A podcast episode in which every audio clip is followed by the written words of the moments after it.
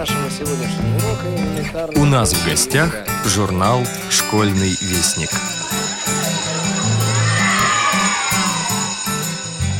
Здравствуйте, здравствуйте, уважаемые радиослушатели!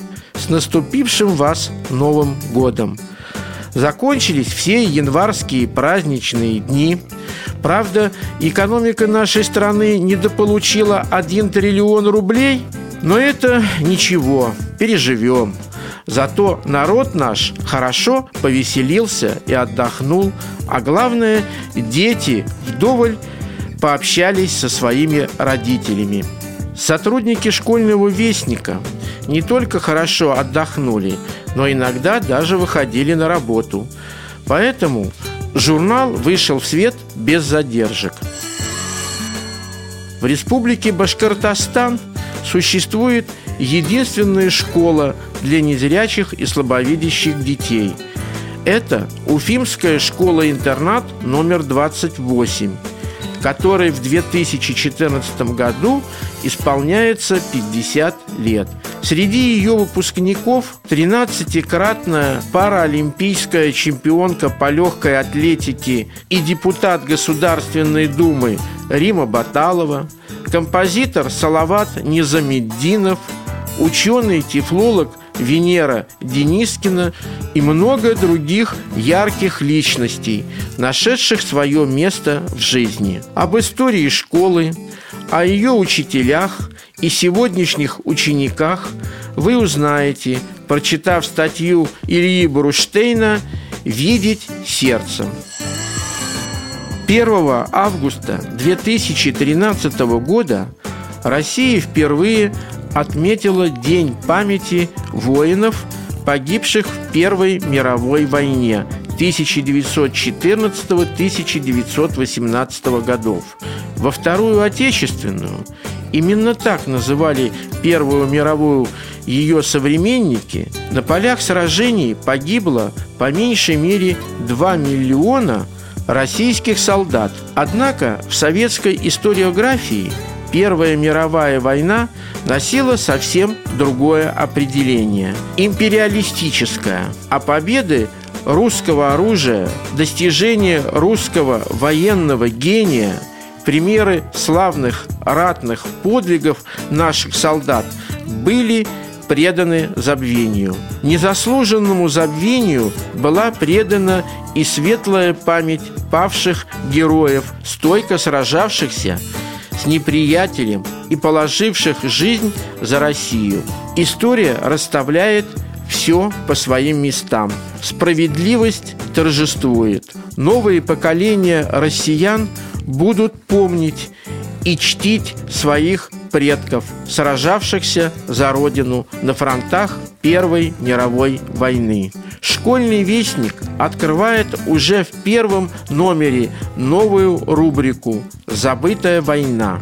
Статьи, посвященные Первой мировой войне, вы сможете читать в каждом номере нашего журнала. Сергей Тавлинов, автор этого цикла статей, написал их специально для школьного вестника. Думается, что рубрика эта будет интересна читателям разного возраста, и детям, и взрослым. Денис Аксенов – выпускник Королевской школы-интерната. В своем письме в редакцию он пишет «Пишет вам ваш постоянный читатель. Поздравляю вас с Новым годом. Желаю дальнейших успехов, интересных статей и очерков, здоровья всем сотрудникам и читателям журнала. Если можно, передайте, пожалуйста, через журнал привет всем учителям и сотрудникам и ученикам Королевской школы-интерната. Для поддержки духа незрячих и слабовидящих людей я сочинил стихи.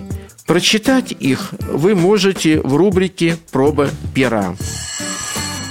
Григорий Князев живет и учится в Великом Новгороде. Он студент одного из вузов города. В прошлом году он впервые публиковался в школьном вестнике. Поэтическая волна предлагает вашему вниманию новые стихи этого юного, но уже весьма перспективного поэта. Во второй части этой рубрики вы найдете замечательные стихи русского поэта первой половины XIX века Константина Николаевича Батюшкова. Александр Лугарев – наш постоянный автор. Он сотрудничает с редакцией журнала уже более 10 лет. Его стихи, рассказы, загадки хорошо известны нашим юным читателям. В рубрике «Азбуки Веди» они найдут новые стихи этого поэта, а также младшие школьники смогут прочитать новую повесть, сказку Ирины Антоновой «Тайна гранатовых зерен». Ирина Алексеевна Антонова сегодня одна из самых известных и популярных детских писателей и большой друг школьного вестника. Поверьте, это произведение, так же как когда-то повесть «Тринадцатый пират», будут с удовольствием читать не только дети, но и очень взрослые родители и даже дедушки и бабушки. Не сомневаюсь, любители языка эсперанто с нетерпением ждут очередного урока от Анатолия Ивановича Масенко. В первом номере журнала они найдут свою рубрику «Практикум эсперантиста». Затейник, как и всегда, порадует своими очередными заморочками. В рубрике «На черных и белых полях» Валентин Васильевич Кулешов знакомит читателей с творчеством великого шахматиста, второго чемпиона мира Иммануила Ласкера. Дорогие друзья, вступая в новый 2014 год, библиотечка музыканта знакомит вас сегодня с очень интересным, уникальным, а главное, необыкновенно удобным и полезным для музыкантов календарем. Его автор Николай Степанович Михальченко – незрячий музыкант, баянист, профессор Донецкого института искусств 1928-1999 годы. Первостепенное значение он придавал развитию умственных способностей незрячего человека, расширению возможностей его памяти. Это необходимо, чтобы быть конкурентоспособным в мире зрячих людей. По мысли Николая Степановича, слепой человек должен как можно больше уметь и знать и не бояться никаких трудностей ни в быту, ни в учебе, ни в трудовой деятельности.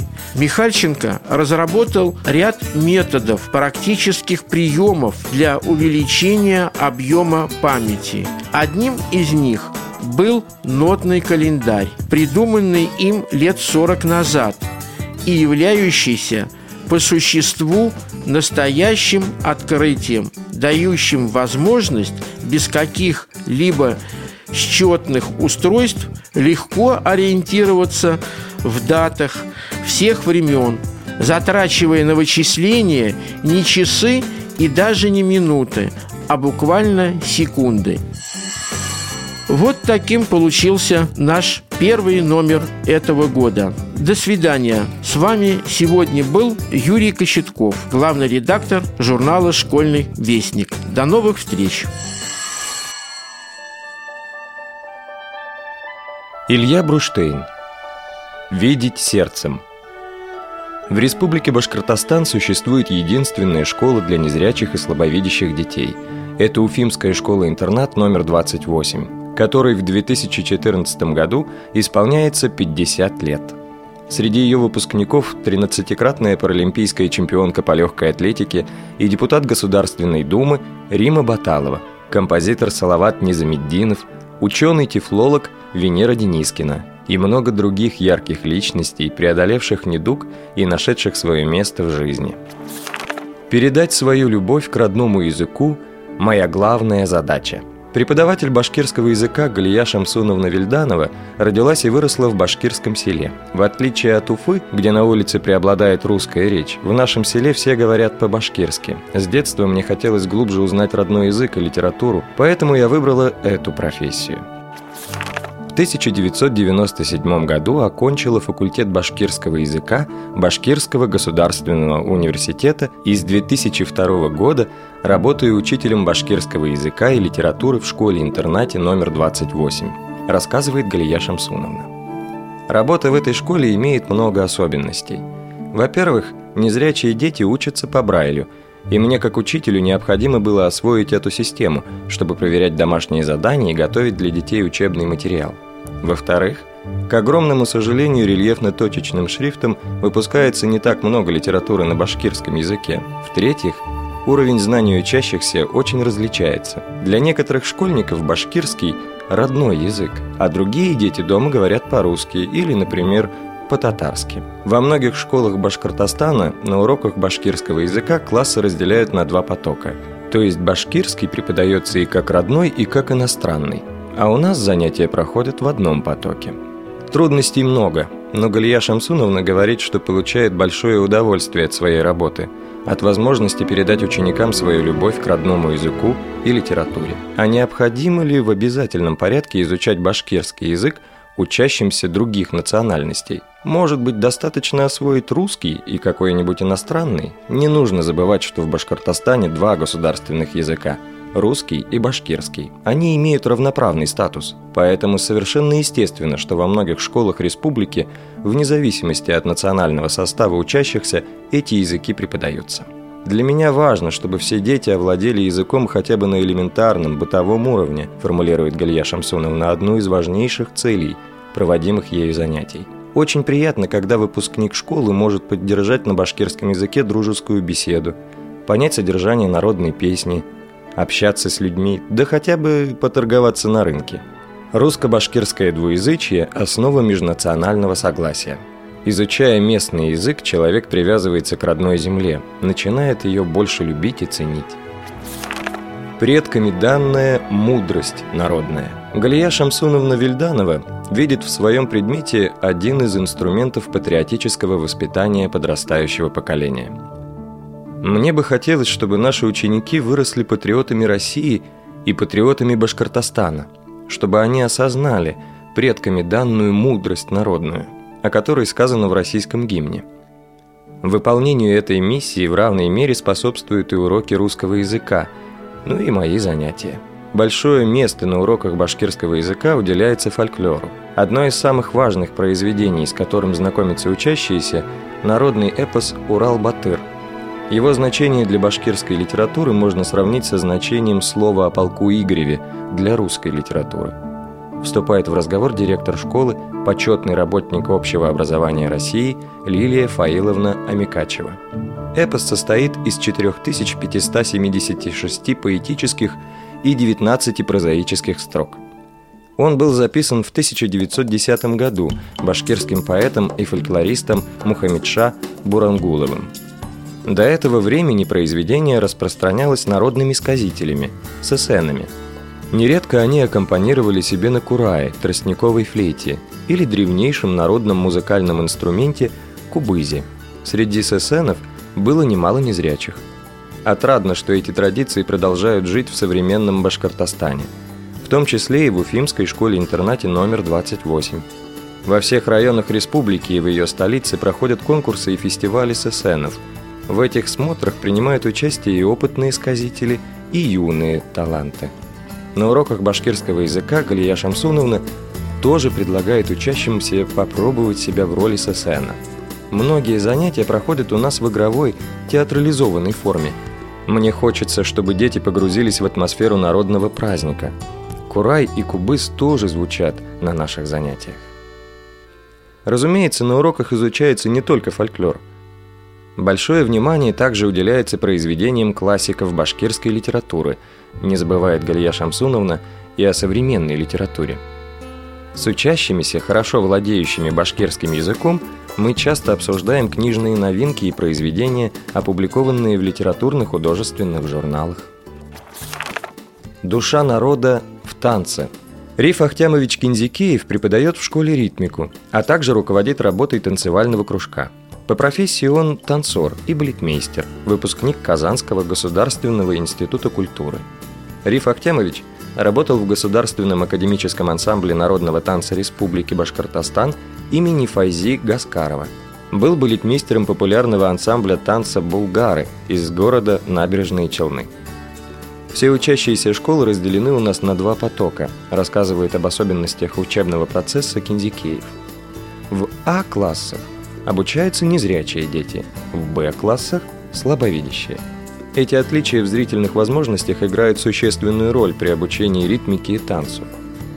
Тотально незрячие дети тоже могут научиться хорошо танцевать, но им существенно труднее ориентироваться на сцене – у них обычно хуже координация движений, менее развито пространственное воображение, часто присутствует страх и неуверенность. Эти факторы преподавателю необходимо учитывать. Риф Ахтямович обращает внимание, что некоторые танцы особенно подходят для людей, лишенных зрения. К ним относятся, например, степ и ча-ча-ча. Прекрасно зарекомендовали себя все танцы, которые можно танцевать на месте или перемещаясь на расстоянии вытянутой руки – Сначала можно осваивать эти танцы, а уже потом переходить к танцевальным жанрам, предполагающим перемещение по сцене. Как преодолеть страх слепого ребенка, который боится двигаться по сцене? На начальном этапе обучения незрячие дети либо танцуют на месте, либо занимаются парными танцами. В парном танце незрячий всегда может рассчитывать на страховку своего зрячего или слабовидящего партнера. Это дает чувство уверенности и безопасности – ничто не мешает наслаждаться танцем. Со временем и при условии регулярных занятий страх перед сценой уходит, и человек, лишенный зрения, способен танцевать так, что зрители даже не догадываются об этом. Опыт показывает, что те незрячие, которые научились хорошо танцевать, обычно не испытывают особых сложностей при пространственной ориентировке с белой тростью, продолжает свой рассказ учитель ритмики. Они обладают большей мобильностью – легко осваивают новые маршруты передвижения в городе и в сельской местности. Танцоры приобретают не только красивую осанку, но и уверенность в себе. Важное место в программе занятий занимают башкирские народные танцы. Любимый танец самого Рифа Ахтямовича – гульназира. Душа народа, его мудрость, его философия, его поэзия выражены в танце, говорит преподаватель. Мужчины-танцоры в башкирских танцах выступают в образе джигитов, охотников, воинов. Каждое их движение символизирует мужественность, силу, выносливость, решительность, отвагу. Женские движения плавные, нежные и грациозные. Они олицетворяют такие качества, как скромность, верность, непорочность. Не случайно во время танца башкирская девушка опускает глаза и закрывает ладонью лицо. Тем самым она выражает традиционные народные представления о девичьей чести и гордости. Такие же дети, как и все остальные. Знакомство со школой невозможно представить себе без разговора с ее директором. Хотелось не только поговорить с Лилией Фаиловной Амикачевой о школе, которой она руководит, но и поближе познакомиться с ней, как с человеком, узнать о ее жизненном и профессиональном пути. По своему первому образованию Лилия Фаиловна – баянист. Когда в 1980 году 16-летней девушкой она поступила в Уфимское музыкальное училище, она и подумать не могла, что через много лет станет директором специализированной школы для слепых и слабовидящих детей. Баян был и остается любимейшим инструментом незрячих музыкантов. В здании нашей школы работает филиал музыкальной школы номер один имени Сабитова – Баян там успешно преподается. Мне, как профессиональному баянисту, легко устанавливать контакт с детьми, которые тоже увлечены миром звуков. После окончания училища девушку направили в деревню, работать в филиале музыкальной школы. Преподавала баян, сольфеджио, музыкальную литературу. Кроме того, стала старшей пионер-вожатой в сельской школе. Там Лилия нашла и свое личное счастье – в то время ее будущий супруг был студентом исторического факультета Башкирского государственного университета. Девушка решила тоже поступить на исторический факультет университета. С Юлаем Камиловичем мы поженились в 1986 году. Я переехала в его родную деревню. Стали вместе работать в школе. Я преподавала музыку, он – историю. В 1991 году я окончила университет, получила диплом историка. Вскоре супруга назначили директором сельской школы, а в 1994 году директором Башкирской республиканской гимназии-интерната номер 3 в городе Кумертау. В 2004 году Лилии Фаиловне Амикачевой предложили стать директором Республиканского политехнического лицея-интерната для одаренных детей. В семье стало два директора школ-интернатов. Но в 2009 году она была вынуждена оставить этот пост. Моего супруга назначили директором специальной коррекционной школы для детей с нарушениями умственного и психического развития в Уфе. Мы переехали в столицу республики. С 2009 по 2011 год я работала в отделе специальных школ Республиканского министерства образования. Потом стала директором Уфимской школы-интерната номер 28. Автор сердечно благодарит за помощь в подготовке материала заместителя директора по научно-методической работе Уфимской специальной коррекционной общеобразовательной школы-интерната номер 28 для слепых и слабовидящих детей Гузель Зинатовну Мурзагильдину.